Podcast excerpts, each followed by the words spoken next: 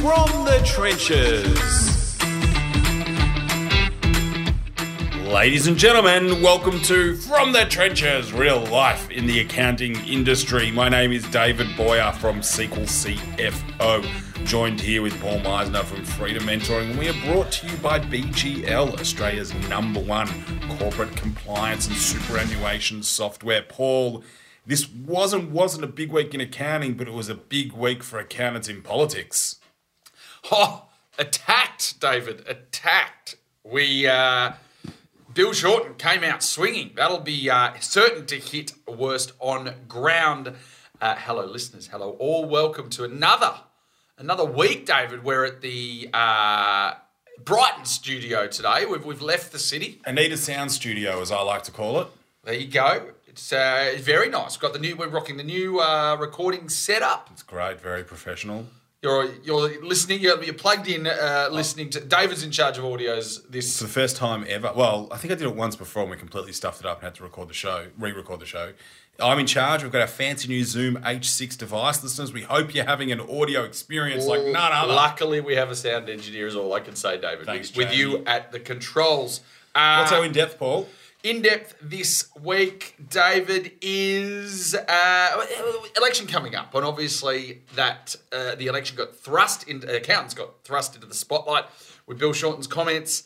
Uh, what, what do we want, David? This is, I guess, our wish list, a, a non-political wish list. This obviously we don't know the polls are looking like a Labor victory, but no, you know nobody knows. It's still a, still a lot of The campaign. betting, the betting markets. The betting market certainly does. But but again, so much up in the air with hung, hung parliaments and all sorts of stuff. The three things, David, each of us would like to see uh, come out of the election or for a new government to focus on. Uh, but first of all, let's get to give us your best. What's your, best, my, David? My best this week. Uh, an article that came out of MyOb that um, has been around for a few weeks, but I missed it actually. They released this before Accounting Business they're sort of sprunking themselves to come and listen to the sessions they had in ABE. Uh, but they've got a headline: bold news, bold news from MyOb. MyOb MYOB? What do they want to be called? Nobody calls it mind your own business anymore. Tim told us in the interview. I can't remember what Oh, he I wanted. can't remember either. Sorry. Well, you know what Tim. company we're talking about, listeners. Um, Simon Dennis uh, has come out and he's talking about something called payments advisory. Now, we, we're not critical of advisory, Paul. I am. We, but what we know is that advisory is sort of something that just kind of gets done. It's got many nuances and it takes on many forms, and you absolutely don't have to do it. But what MyOb's done is through their investment in payments, they're trying to play more in the payment space. Um, they say that $638 billion of payments are small business payments, of which 200 billion is already posted to a MyOb ledger. So roughly a third, just under a third of all payments going through MyOb. They're talking about payments advisory, and they've broken it up into different sections: uh, accounts uh, receivable advisory, accounts payable advisory, payroll payment advisory, and enterprise payment advisory. A bit of a tongue twister, but what that does is, and we keep saying this, if you want to talk to your clients about cash flow, for a lot of accountants, it's very hard to do anything than the three or four big balance sheet KPI triggers that we kind of learn in Accounting One. When I was at uh, Receipt Bank Exchange a couple of weeks ago, uh, one of the guys from Deloitte was talking, his nature's escape, he talked about accountants, uh, bookkeepers swimming upstream and accountants swimming downstream to get a better result for clients. And I love that quote. It upset a lot of bookkeepers in the room who, who to be honest, I thought were just way too sensitive um, because it was a really good quote about working together. Um, but what this is sort of suggesting is accountants swim downstream into the processes and the way that their clients work to help them out with tangible things about cash flow by breaking it up into four big chunks. The big announcement from Mob is they're going to be investing in products to help with this, um, which we'll wait and see if that product, if and when that product comes out. But I like it because it's starting to, Mob with their massive audience and massive reach, starting to break up a type of advisory to help accountants have different conversations with clients. Do you think we don't have like? Do, do does anyone think that's not a? I think you live in a echo chamber of accountants who necessarily know how to do that. Yeah, I reckon a lot of accountants don't know how to have that conversation. Your dad couldn't look at a business when somebody calls your dad. Your dad, He- my not, dad would not not, have, my, my dad would not have a conversation with his clients about what ways to make their payroll process more efficient. No. He he he is not Other would- than STP? He would not No. get a conversation. He would not get a call and saying, "Where'd my cash go?" And he says, "Your debtors have increased, your creditors have decreased, and here's how to yeah, chase it." Yeah. Now give me the specific tactics that I should do and the specific technology that I should Pick up do. the phone and No. go. Pick up No the way. phone and go and chase debtors. No, you reckon no, he wouldn't tell a client much- to do that? No, but that, well, well, that's just on receivables. On payroll, I reckon most accountants wouldn't have a clue. This is traditionally bookkeeper domain. 100% this is traditionally bookkeepers. And the clash starts to happen where accountants start to say, well, bookkeeper, no, this is my job. Stop talking to the client about this. And this is what the bookkeepers told me at Receipt Bank Exchange where, where clashes occur, which I thought was really interesting. No. And I think that there is an element of arrogance if everybody thinks that they already know everything that they need to know. I just I just think that I think these conversations are happening in. How many accountants know how to do payroll advisory? I reckon you're kidding What's if you think pay, many of them but do. payroll advisory is working just out a when- way when to the- cut when your the payroll cost. is due. exactly what it is. No, it's not. It's working out a way to cut the cost of running your payroll from an end-to-end solution. I'll give you an example. We've got a client at the moment has a massive payroll problem. It's cost them a fortune to run their payroll. Why? Their rostering's crap. They're, they're, all their line managers negotiate different pay agreements with different people. So there's no tiered payroll process. Every, every individual employee is on a different deal. I get it. They've got a transient workforce. So their onboarding of new staff is a massive problem. I get it. Then once they get that roster right, then there's no sync to the information flow to the people actually run payroll. Yeah. No, I don't think out the the, average accountant knows out how of have the that three small businesses, you're talking about one percent that No, are that, that are that size. No, I'm not. No, I'm not. I reckon. There is less And, than five percent of there is less your than five argument about one of businesses doesn't work because accounts because there we have clients who have clients who have these problems. I get it, but it's like anyway. Let's not let's not argue in front of the kids. Um, I think the kids like it when we argue in front of them, Paul. I That's just, the point. I just, I just think We wouldn't have a show The actual percentage of businesses that turn over more that, that have more than twenty employees is microscopic. You, and and, you- to, and to say that you fly in of macro and micro when it's convenient for your arguments. I, I, no, I live in macro and micro. Anyway, all right, interesting payment. I think accountants out there can do it. I don't think they have time to do it. Rubbish, cop out, and I'm going to start bringing. I'm going to start holding you account to this whole "I don't have time" nonsense. I don't have time. for a bloke I'm who plays too golf much. almost every single week. That's a use of time. It is a use of time. Spending time with the family. Yeah, but you're choosing not to offer these services to your client, and that's fine. But if somebody chooses Also, they don't to pay do for this, it. The micro and- level don't pay for it. Okay, but maybe this isn't for all the micros, Paul. And my argument is if you've got 10 staff, you've got five staff, I don't think you're a micro business. The second you start employing people, your business All right. changes. Okay. All right. Let's. Whoa. That got bigger quick. What Uh, right. escalated? What else have we got? Do I have another best? Nah, you do. You got a lot. You got a few bests. Got a lot. What do you got? uh, what am I going to start with? This is a blog coming out of Cloud Accountant today. Life as a Xero Community Manager. This is written by the famous Orange Girl, Catherine Walker, who has was I think employee. Oh, she was number three, number four, maybe of uh, of Xero's team. And uh, for those not familiar, listeners will, will sort of, some of you will know that I have been uh, around the Xero sort of ecosystem for many, many years, from very close to the start. And what has been a really interesting thing for me is as Xero has grown and grown and grown and has become, in a way, uh, you get further away from the product teams. You get further away from management. You get further away just uh, purely by the, the fact that there are layers of complexity. One thing that hasn't changed is Catherine personally, and now with the social media team, monitors the, the social media feed of that business. And in a business that has um, often been chastised for not having a phone help desk, social media has become that that offering. Catherine wrote the first ever um, version of the online help. She basically wrote the user manual on how to use it. And talking to her, as I've had the, the absolute honor, I'm, I'm, a, I'm a really um, big fan of Catherine's. And, you know, one of the things that always strikes me is I had a conversation with her a, a, a while ago at, I think it was Xerocon a couple of years ago, and, and she was there. And, you know, I was sort of someone half jokingly said to her, oh, you know, why don't you just automate tweets? You know, surely you know what the, the presentations are going to be. You know, do you just have a load of a load up of tweets on a Hubdoc, uh, no, not Hubdoc. What's the TweetDeck or hub deck or whatever the the I use HubSpot. HubSpot. Automates You know, my tweets. basically, Catherine said, you know, and it, she just put it so well in terms of we don't automate anything. Every tweet comes from a human because we don't know. The last thing we want to do is have someone who's watching the presentation and we had a last minute change to the schedule, the the presentation didn't work.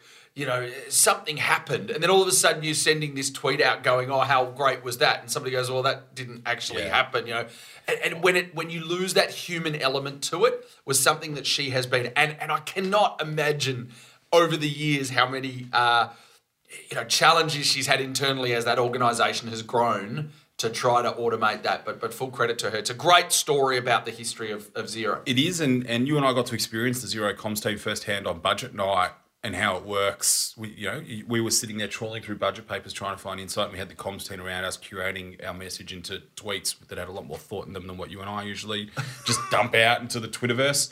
Um, it, it's this is a long article, but it's well worth the read about how these companies work and how they communicate with people. Because when you are the disruptor, the way you communicate what you do is often the difference between making it and not making it.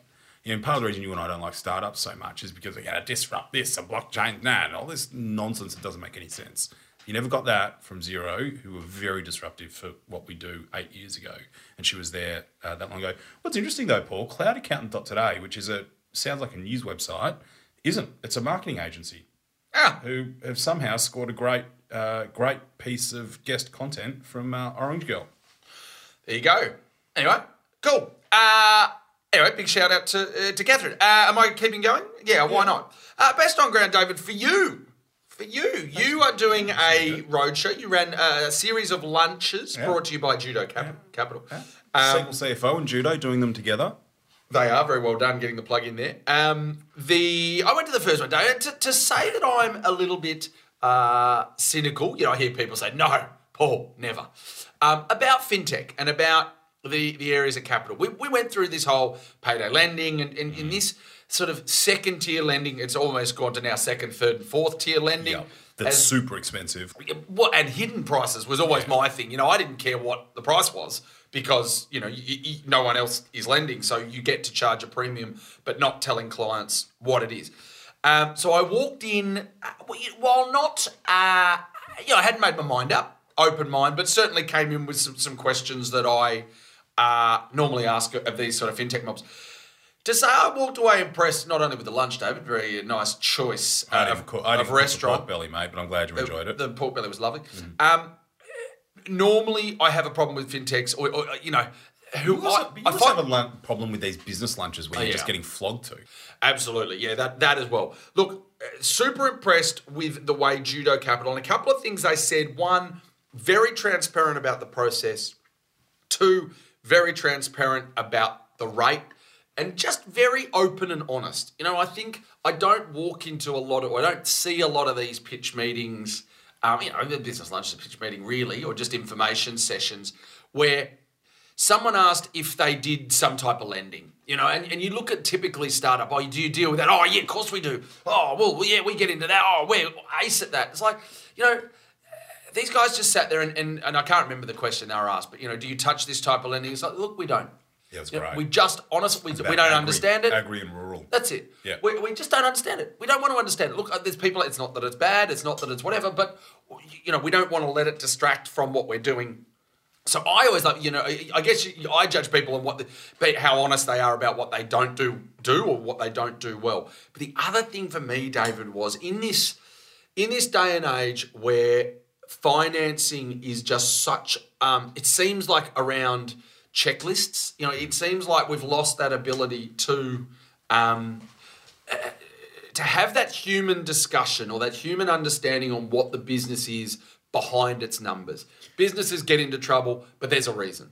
You know, um, there's, there's Why, why would still lend to ATO arrears? Because sometimes it makes sense. Exactly, exactly. So look, and, and just to hear them talk about the way they, um, and, and I'm not paid to say this, David, I was genuinely impressed um, about that human touch and the, the flexibility I guess they have in the lending, and really that they tailor tailor the product to a human to, to, to the business needs. and almost have this out of the box style thinking where it's like, well, what do we need? Let's work together. I love that they get around a round table with the advisors with the business owners, and they gave some very good candid case studies about what deals had got over the line. I was very impressed. And uh, thanks for that, Paul. And I'm glad you had a good time. Um, the a couple of things. So first, I'm not paid to talk about judo either, uh, but they are a co-sponsor of the lunch that we put on. So in, in Disclosure. disclosure. Um, the reason I talk about it now, and congratulations to judo because they're about to become Australia's next official bank this week. It's Pretty- coming. It's pretty big happening. news. Um, but so we we sent out feedback forms, and uh, we got a lot of amazing feedback. Lunch was rated four and a half out of five stars. Uh, the biggest complaint being the music was too loud, which you know it was, uh, but we fixed that. But the other thing that people really liked was a very safe space to just have a chat about things. And, and this is the trenches audience who's coming to these lunches. It's great that you and I, Paul, have created that opportunity for people. Listeners, if you want to um, come down to one of these lunches, head to www.fromthetrenches.com.au forward slash lunch. Next one's at Hawthorn. You're coming to the Hawthorn one? I'm trying to, yeah, I think so. It'd be great. And we've got them all round around Melbourne at the moment, but we may have more in other states later in the year. Get around to them, especially if you want to hear about different, uh, you know, not all financial lending to small business is dead. David. Cool. Am I going to leave my, look, let, let- I'm going to leave my other best because it also features in the worst. So let's, uh, let's move on to worst on ground. David, what have you got? Well, listeners will know every now and again I like jumping on the Accountants Daily polls to see the zeitgeist of what's happening in the community. And one thing that I've been conscious of, Paul, is that we haven't spoken a lot about single touch payroll on our show for the pure There's a reason for that. our clients, if they're on Xero and they're on a cloud based app, they're already ready. It's, it's Also, that the start date hasn't happened yet, David. No, but there's a lot of awareness that needs to happen. And whilst the start date hasn't happened, if you have clients who aren't ready, it can be a process to get the change and the change management with them.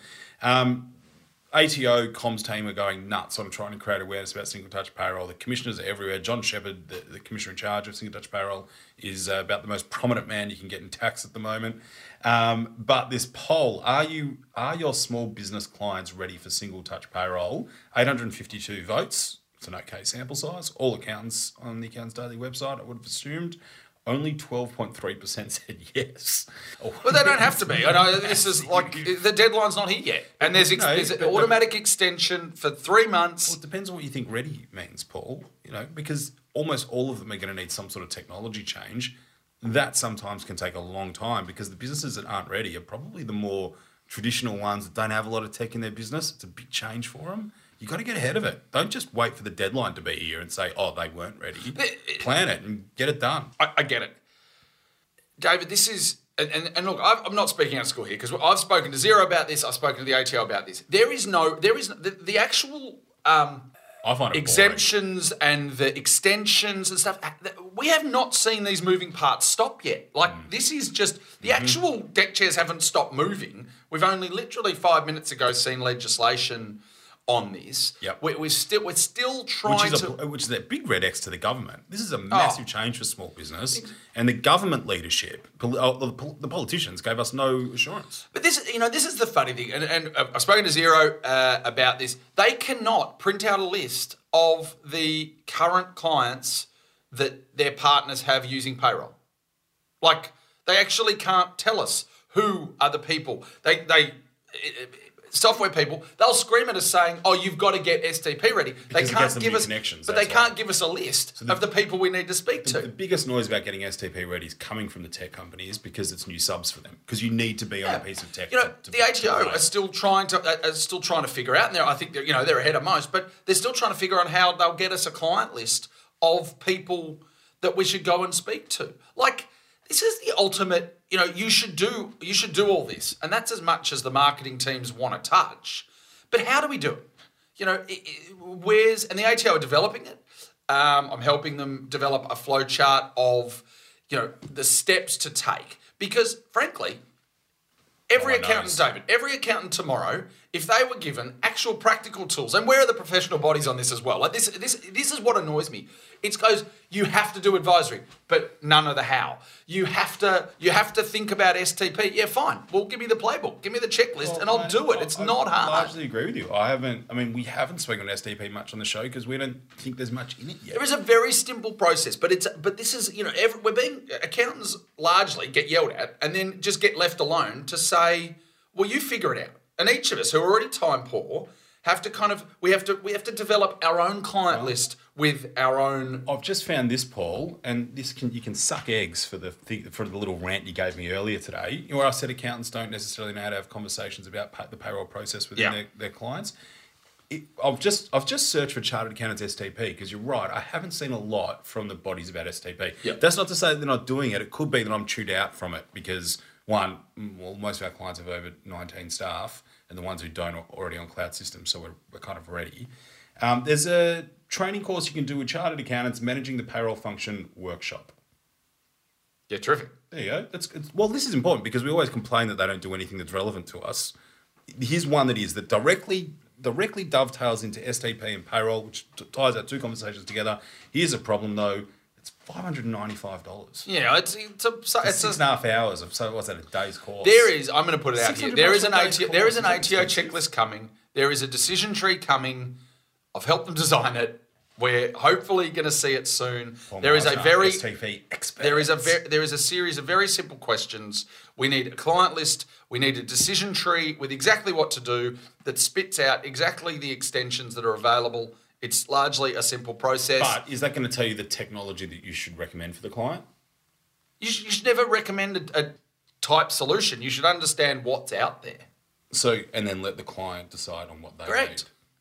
Because there's, I mean, there's there's multiple ways. Like, and people are kidding themselves if they're going to go from desktop software to a full cloud suite just to press one extra button in payroll, right? right. Like, there Yeah. is th- this is a, this is a good chance to go. Well, And that, okay, that's the change management that I said takes long, a long Exactly. time in my you comment know, earlier. let's let's actually let's actually strip out the payroll from the desktop solution. If you don't want it, the team aren't ready. You know, I've done a heap of conversions, as we've often said Yeah. on the show, David. Trying to pick it all up and do it is is I think largely impossible for a lot of clients. Um, you know, there's, there's not a lot being spoken about about these low cost solutions. But Is there a gap then? Because if you need a, and, and John Shepherd was out in the press this week saying you need a piece of technology to make this work. Yep. Is there a gap on how the client chooses that technology? Who fills that gap? And is it like, because people have talked to us about app advisory for ages, and you and I don't like it because we can't work out how to monetize it. Some of the apps don't work. And, and in, in our business, we get a we get a tech consultant in to do the tech reviews, and we project manage the implementations because we don't we don't know how to do it, and and I don't. So is where is where's I think there's this big knowledge gap and this solution gap of helping businesses get the right piece of technology in their business. But the flip side to your common argument is they don't want to pay for it. Well, if it's government mandated for STP, they kind of have to. Yeah, well, they still won't. I mean, they still won't pay the extra if you're going through. And, and look, largely, it's a different discussion. If you're going to pick up everything, it's a bigger discussion. If you just want to plug in some payroll, largely, I think they're all at that micro payroll level, level or standalone payroll level. They're pretty, they're pretty standard. Um, anyway, it, it'll be interesting, but certainly, I think we're being told why we should do something or what we have to do without actually being told how to do it because uh, there is a very simple fix that largely people are ignoring. Good chat, Paul. What's next? Do I have another worst? Well, should we go to your worst and then we'll go to mine because it's going to lead into our big. And Bill Sure, I just want to do the, just a quick one on the uh, coming out of uh, the US. The House, uh, the House bill uh, hampering free online tax filing. Um, quite interesting that Congress has passed a bill that the Internal Revenue Service would be disallowed from creating its own system for free online tax filing under a bipartisan bill. Now, you know, obviously, in uh, the two big players, I think H&R Block have a solution, and so do obviously Intuit with TurboTax that offer um, that offer tax lodgement. Now, notwithstanding that, there is a real problem with uh, with governments trying to build software. David, the ATO have, have had we've had online tax filing built by the government that has been uh, you know very successful for, for what it for what it's been here, albeit that it wasn't on on Apple for a long time. Really funny here that it just sounds like a really big lobbying effort by TurboTax has gone in and said, um, "Can you stop the IRS from from ever building software?" Like it's sort of like it's not even that it's coming. Like this is just a big. It's a big bill to kind of otherwise go you know, were they re- like? w- Was there that much of a danger? Like, Yeah. a, you're a couple of Oh, bill, you know, hundred billion dollar company, and you're worried about being beaten to the tech punch by, you know, like how precious are you with competition if you're kind of worried about the the, the revenue, the government competing with you? It's a very different world over there. Not everyone lodges a tax return, so it's a bit of a different uh, environment that they have. But the good news is for the practitioners out there who make their money off helping people lodge tax returns, you should be raving supporter of this bill. Yeah, very. Look, it just it was just interesting that it uh, yeah, that it did that. Anyway, all right. What the Right. next one? So clearly the the worst of the worst this By week. far, this by is probably far. one of the worst things I've seen since we've started the show because of the people that are involved. So I'm going to give you a quick timeline of events. Bill Shorten, opposition leader, largely the front runner to win the election by polls and whatever whoever you talk to. And, and the reason we're talking about this is you, Paul and I, we try very hard not to make this a political show, but Bill Shorten, who has probably one of, if not the biggest soapboxes in the country right now, we're in election mode, has attacked accountants. And anyone who attacks accountants is going to get our attention and we're going to fight back, Paul, because that's what our show's about. Here are Bill's comments. One of the rorts we want to shut down, he used the word rort to describe this, Paul. Did you know that if you want to deduct millions off your tax, you get your accountant to do it? Did you know that you can also claim as a tax deduction the hundreds of thousands of dollars you give to your accountant to deduct millions off the tax system? Why on earth is this government defending the ability of the super wealthy to pay their accountants to minimise their tax and even claim the cost to pay their accountants? The demonisation of accountants, Paul, is what we have a problem with here. Now, lots of people talk about this about the class warfare that Shorten's trying to run. That's not our platform. Here's what the massive, overwhelming response was from our community. Chris Jordan, the ATO commish, number one. He said, when people see a quick headline, millionaires paying millions not to pay tax, there might well be some other reason entirely, like GIC. And I think they're trying to break down that box now. He said this to the Tax Institute in March.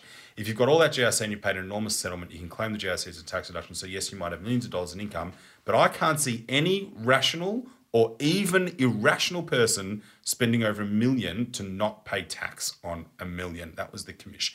Chartered accountants, Paul, came out and slammed it. And I've got to be honest, mate, absolute credit to you because you went out on Twitter after First thing in the morning.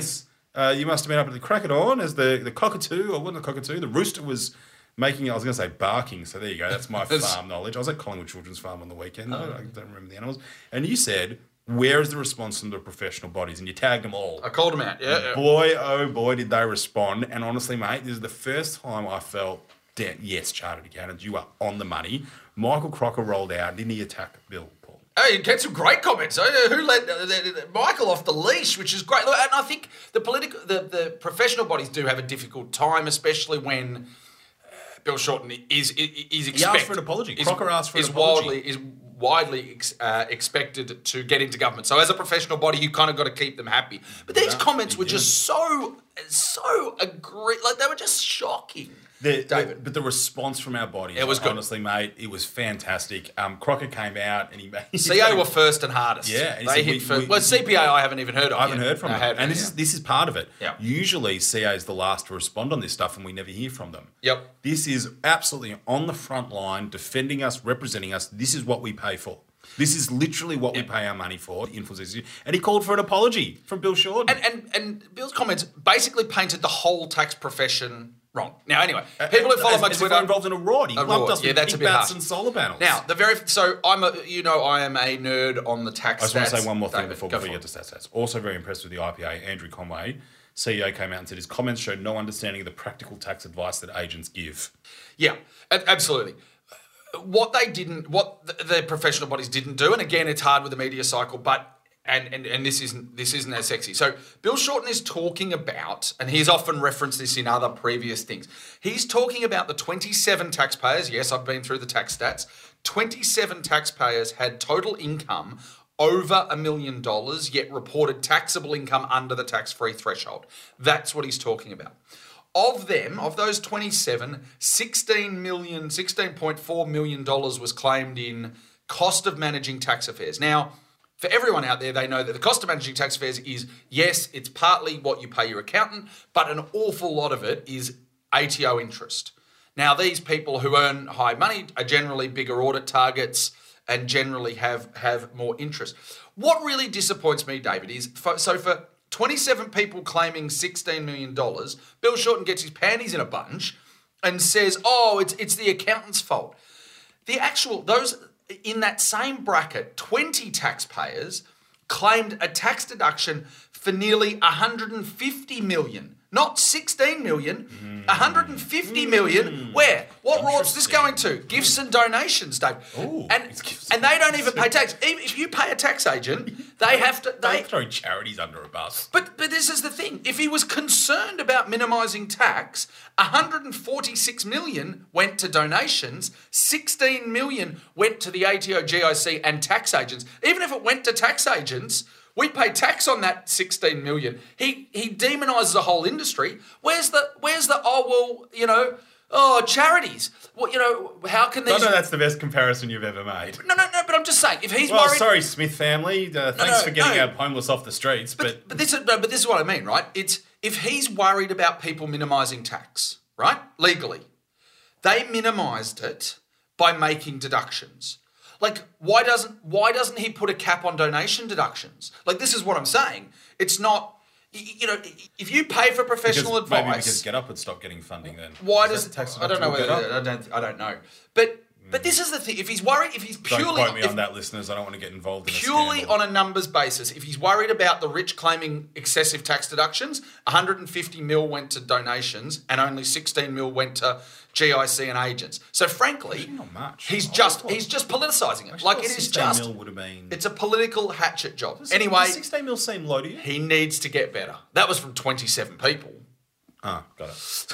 Most of it was GIC interest. Anyway, we'll stop ranting on. But seriously, this is like the, the, the politics these days globally is That's is, a great is, stat. is just in an absolute shocking, shocking state of affairs. Perfect segue into our in depth topic this week. What do we want from our election that's coming up? Now, this isn't about politics. This is about Paul and I. We care about two things. We care about our business clients, and we care about the accounting profession. So, our best on grounds, uh, uh, so our thoughts are about helping those people. It is. What do you got? Well, it's a, basically, this is the three things that we want to see from uh, either the election or a new government. David, we'll go one each. Yep. One each, one for one. Me, I, I always talk about this definition of micro. I think this, when we talk about small business and, and you get Cosboa, you get even the software companies, everyone uses the word small business. The definition currently of small business is less than 10 mil. Um, the, the widely accepted definition is less than 10 mil. That encompasses 98 point something, nearly 99% of all businesses. Frankly, you can't talk about small, I don't think you can talk about small businesses when you talk about, um, you know, I think the needs of that 5 to 10 mil, 2 to 10 mil, who are only 6, 7% of the all businesses, their needs are vastly different from those turning over less than 2 mil. They have a different, um, generally a different structure, they have a, a- a different uh, different drivers in terms of their efficiency and effectiveness. Tax becomes less of a, a, a driver, which we'll talk about in point two. But I think we lose the we lose the ability to nurture and support the micro business sector, which is 95% of all businesses, because we're too busy worried about lumping them in with a larger segment to create small business, which is 99% of all businesses. I, I mean, listeners will know I like the extension of small to $10 million because I think that those two to $10 million businesses have their own problems. That, but they are definitely different to the micro business problems. Where, where this gets tricky, Paul, is does it add more layers of complexity into what's already a very complex system about who gets access to what? But it- but it's- and, and, yeah, my, and I'll I- argue, argue again that is they don't seem to care about complexity with anything else that they pass. So Exactly. What does it matter? And this is like, uh, I think it needs it, it needs a definition change when we talk about it. This is not necessarily access to requirements. Like when you talk about access to R and D, when you talk about the, the asset write off, when you, you can include multiple le- levels. Like they have now created the small medium asset Mm. write off because they because they've extended the definition, Mm-hmm. right?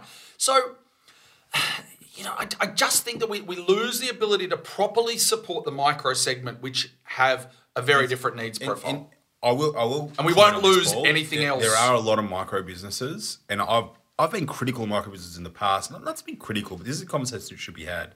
Some of these businesses aren't businesses. Somebody's just bought themselves a job. Correct.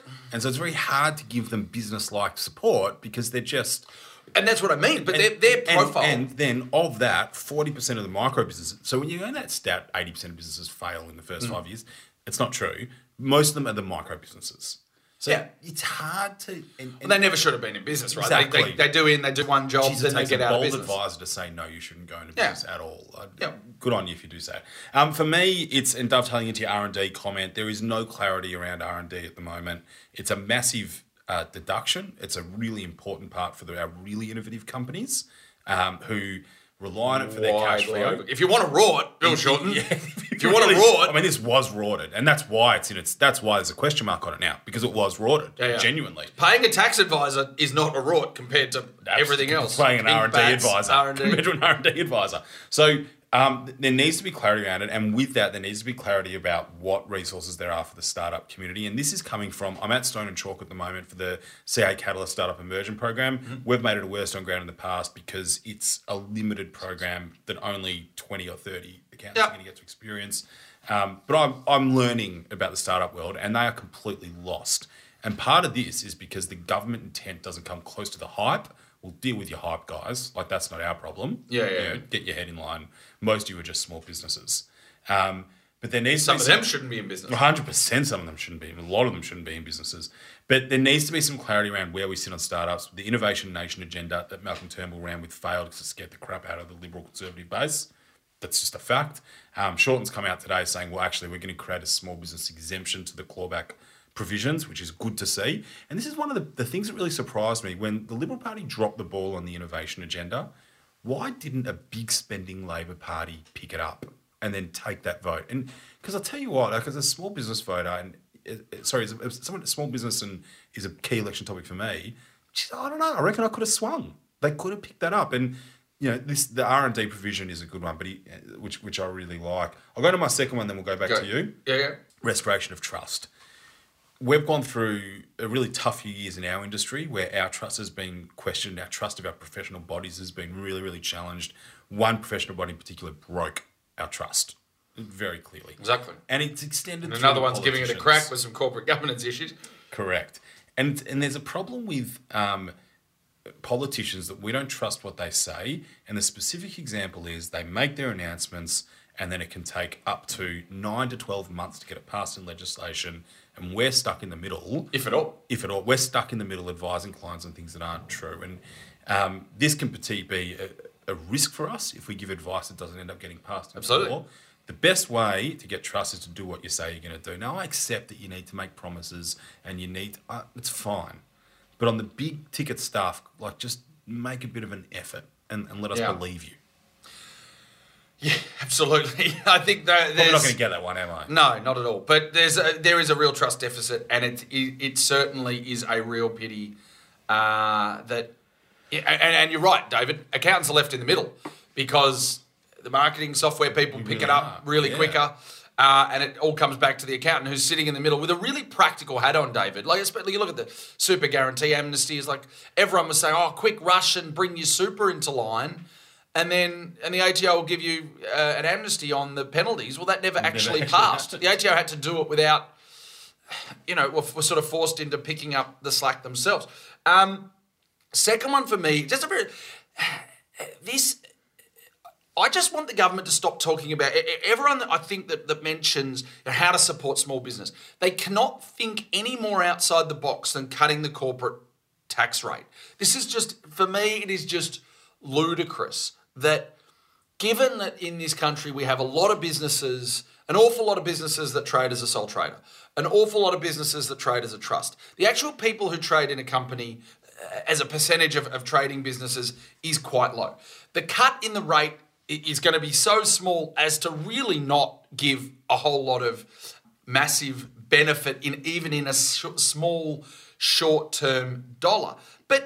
You know, this is so this is such an infuriating and it's such a furi- infuriating for me because David small business take money they pay they might pay company tax at whatever rate then they pay dividends to themselves so you're paying top up marginal rate anyway so whether whether you pay stuffed. whether you pay less corporate and more personal or more corporate and therefore less top up marginal tax it's irrelevant because and, and it's arguably just a timing difference. it- Eventually, it- it's going to come out. it's budget neutral. Like it absolutely is. Um, you- you're actually giving the people who benefit are foreign uh, foreign shareholders who lose the franking credits or who don't don't pay top up tax.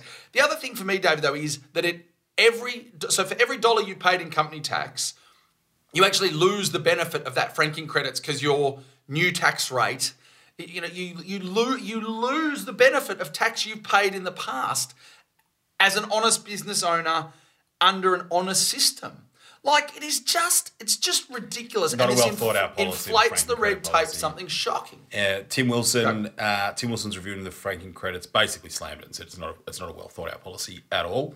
Um, the, but populist. we're we're, we're governed by a populist policy, not whether or not you know, we're not stats based. Like this is the thing. I have to stop this, Paul, because I'm going to get very political here.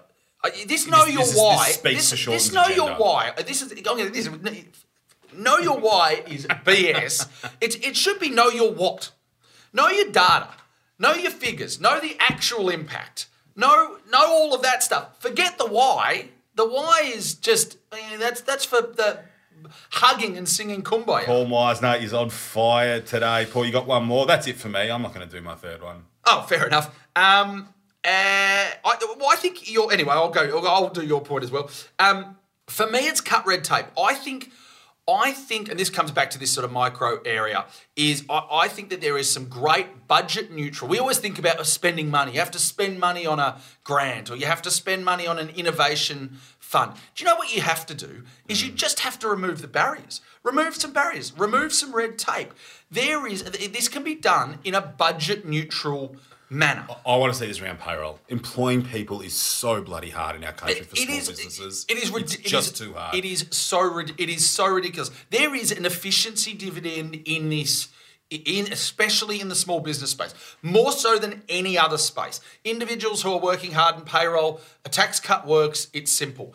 You could give, you know, businesses far more benefit if you if you decreased the red tape, you would give them hours back with their family. You would give them hours back um, working in and on their business. This is a major this is a major opportunity that will cost nothing in the budget, and this is why I get so irate when they, we talk about.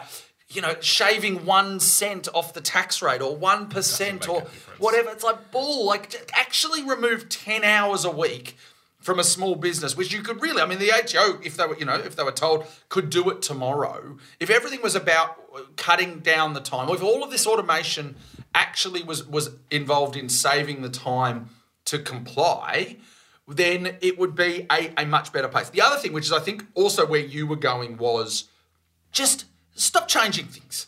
Like it's it's the the government. We, we want some stability.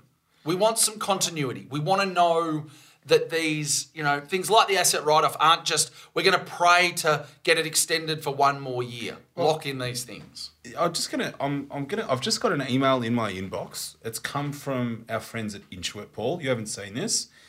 Um, Intuit have commissioned, and, and this goes straight to saving money on red tape, Paul. So he's uh, uh, specifically around single touch payroll, which is exactly what we're just talking about. I haven't set this up. I just got this email. Intuit's commissioned a report that says that 62% of their users, sampled users who are using single touch payroll have said that it's providing a time saving. So been, it's more than 500 businesses. 34% of early users of STP say it gives them back more than two hours per week. As a great example, now we don't know if this is true or not because we always question reports. 500 is a reasonable sample size. That is a great example of a government initiative that's going to help small business by reducing the cost of their red tape. And, that, and that's all we need. And it's budget neutral. Like, I don't know why we're not, you know, especially with things that the government could do that aren't going to cost it money, and saves them a tax cut which goes to the big end of town, not the small end of town. percent Anyway, feel ready for small business for STP, and um, a whopping thirty percent are concerned about it. All right, I don't know why you're concerned about it. I think they're because concerned their feeding- account- they're feeding off the accountants aren't hype. talking to them, Paul. Feeding off the accountants hype. aren't having early conversations. Or bookkeepers, whoever's responsible we only had it. legislation t- two months ago, a month ago.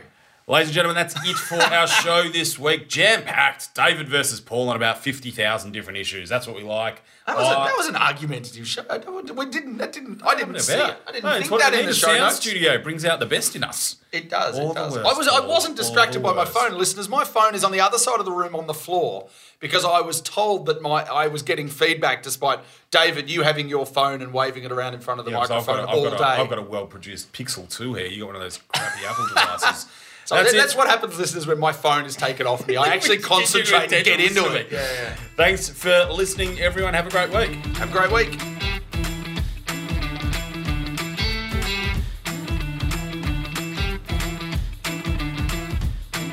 Thanks again for listening to an episode of From the Trenches. David and I love to hear from listeners, so you can reach out if you've got feedback or story ideas.